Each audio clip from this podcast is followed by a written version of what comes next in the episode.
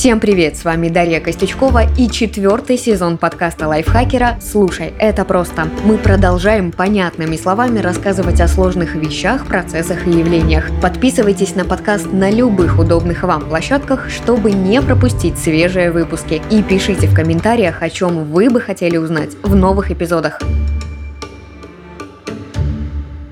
В начале 2023 года художник из Южной Америки Фанки Матес похвастался перед своими интернет-подписчиками новой татуировкой. Да не простой, ее сделала обезьяна. Парень два часа учил мартышку пользоваться тату-машинкой, прежде чем подпустил ее к своему телу. Рисунком эту абракадабру назвать, конечно же, нельзя, но опыт Фанки получил поистине удивительный. Учить приматов человеческим занятиям – дело не новое. В 2019 году в сети завирусился ролик, ролик, где обезьяна держит в лапках смартфон и листает ленту соцсети, смотрит фотки и видео с другими мартышками, открывает посты и ставит лайки понравившимся публикациям. Звук за кадром подсказывает, что она действует не по указке человека, а самостоятельно. Хотя, понятное дело, читать и комментировать посты обезьянка не может. Это не единственный пример того, как приматы и технологии соприкасаются друг с другом. В первом выпуске четвертого сезона подкаста я расскажу расскажу и о других. Что такое число Данбара и как изучение приматов помогают людям строить бизнес-команды и соцсети?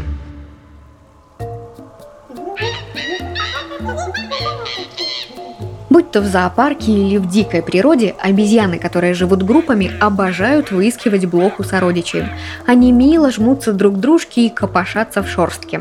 Это называется социальный груминг, и он помогает налаживать связи. Таким образом, самцы ухаживают за самками. Обезьяны одного пола заводят дружбу, а взрослые прочесывают шорстку детенышей, чтобы укрепить родительские связи. Наблюдая за социальным грумингом у обезьянок, британский антрополог и эволюционный психолог Робин Данбар загорелся идеей понять, как размер мозга приматов влияет на их способность устанавливать социальные связи. Свое, возможно, самое знаменитое исследование ученый провел в 1992 году. Доктор Робин Данбар изучил разные виды мартышек. Он смотрел, как часто они вычесывали друг у друга блох, и потом сопоставлял эти данные со строением мозга приматов. Особенно его интересовал неокортекс. Неокортекс или новая кора – это новые области коры головного мозга, которые отвечают за сенсорное восприятие, осознанное мышление и речь у людей. Вот так, на основе всех собранных данных, Робин Данбар при помощи математики выявил закономерность. Чем неокортекс больше, тем легче примат с помощью груминга налаживает контакт с сородичами. А это значит, что коммуникабельным обезьянам проще создавать группы, вместе защищаться от хищников или других приматов. С обезьянами понятно, но при чем тут люди?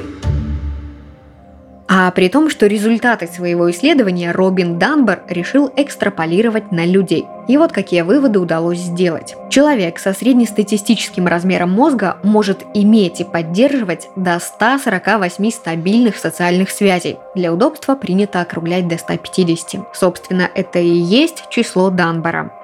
Число Данбора, со слов самого доктора Робина, это количество людей, которым вы бы могли без смущения подсесть и выпить за одним столиком, случайно столкнувшись с ними в баре. Интересно, что по подсчетам доктора, количество друзей и знакомых у самых социально активных приматов может быть максимум 80 особей, а у людей практически в два раза больше. Почему так? А потому что, как я уже сказала ранее, мартышки общаются посредством груминга а это занимает некоторое время. Люди же придумали язык. Он сильно ускоряет коммуникацию. От этого и количество активных социальных связей у нас больше. И все же число в 150 человек не выглядит внушительным, особенно в современном мире. Даже люди, которые в соцсетях не добавляют в друзья кого попало, чаще всего имеют больше, чем полторы сотни подписок. Так что тут стоит оговориться, что число Данбара включает в себя реально знакомых людей, о характере, привычках и увлечениях которых вы знаете. Вообще, по разным оценкам, число Данбара в человеческих сообществах лежит где-то в промежутке от 100 до 230, а 150 – это усредненный показатель. Так кто же эти полторы сотни человек? В них входят Лучшие друзья и семья – это ориентировочно 5 человек. С ними мы делимся мечтами, планами, переживаниями, проводим время и чувствуем себя максимально комфортно. Далее приятели. Эта группа состоит из примерно 15 человек. Это тоже довольно важные в нашей жизни персоны, но не такие близкие, как семья. За приятелями следует группа из коллег, дальних родственников и знакомых. Таких людей у каждого из нас примерно человек 35-50. С ними мы пересекаемся время от времени, но не очень-то близки. И, наконец, активная социальная сеть. В ней в среднем 150 человек. Собственно, это и есть число Данбора. Это максимум людей, которых мы можем запомнить достаточно, чтобы быть в курсе их жизни, более или менее представлять себе их характер и сходу узнавать в лицо. Очевидно, что наш мозг способен вместить в себя гораздо больше узнаваемых персон, но это уже не приближенные к нам личности. Например, около 500 человек мы можем припоминать из прошлого или знать по каким-то рассказам близких. Ну и еще примерно полторы тысячи лиц тех, о чьем существовании мы когда-то слышали, типа двоюродный брат сестры свекрови. И плюс всевозможные кумиры и селебрити, будь то Бьонсе или британский король. Но это, как вы, надеюсь, уже поняли, не активные социальные связи. Сам Робин Данбар отмечает, что все эти группы не нужно суммировать. Они как кольца на срезе дерева или матрешка. Они вкладываются одна в одну. Интересный момент. В подтверждение своей теории доктор Робин приводит примеры исторических и современных комьюнити сообщество охотников-собирателей. Их группы насчитывали 100-200 человек, в среднем как раз 150. Человеческий неокортекс сформировался в своем текущем виде как раз в их эпоху. Некоторые воинские подразделения и в прошлом и сегодня состоят тоже из плюс-минус 150 человек средневековые английские деревни. В среднем их населяли в районе 150-160 жителей. И, наконец, сообщество в онлайн-играх. Зачастую они тоже не выходят за пределы 150 участников. Вот такие вот дела. Зачем вообще это исследовать и где эта информация пригодится?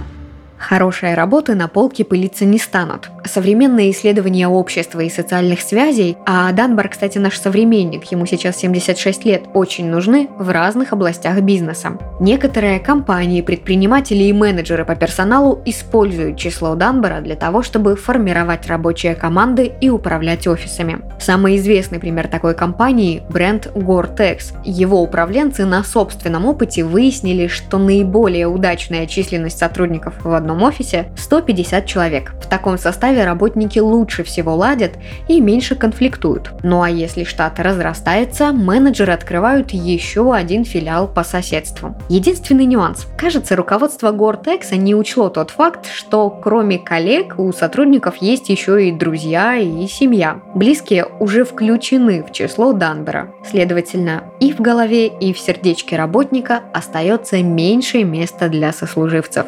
Кроме того, на число Данбора поглядывают разработчики соцсеток. Оно помогает им подсчитывать серверные мощности и проектировать интерфейсы, чтобы пользователи могли без проблем поддерживать связь с любым количеством виртуальных друзей.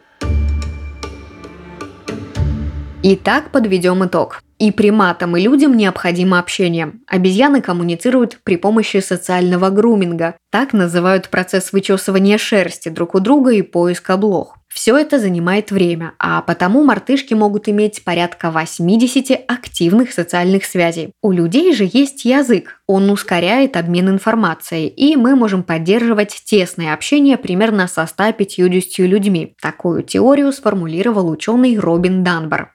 Число Данбара определяет количество людей, к которым вы могли бы без смущения подсесть и выпить за одним столиком, случайно столкнувшись с ними в баре. Надо сказать, что эта теория не раз подвергалась критике. Одни ученые ругают ее за то, что нельзя просто так взять и перенести результаты наблюдения за обезьянами на людей. Другие проводят собственные эксперименты и получают отличные от данборовских данные. В общем, все не так просто. Но вся эта критика не мешает бизнес-менеджерам использовать исследования доктора Робина для организации коллективов и рабочих процессов в своих фирмах.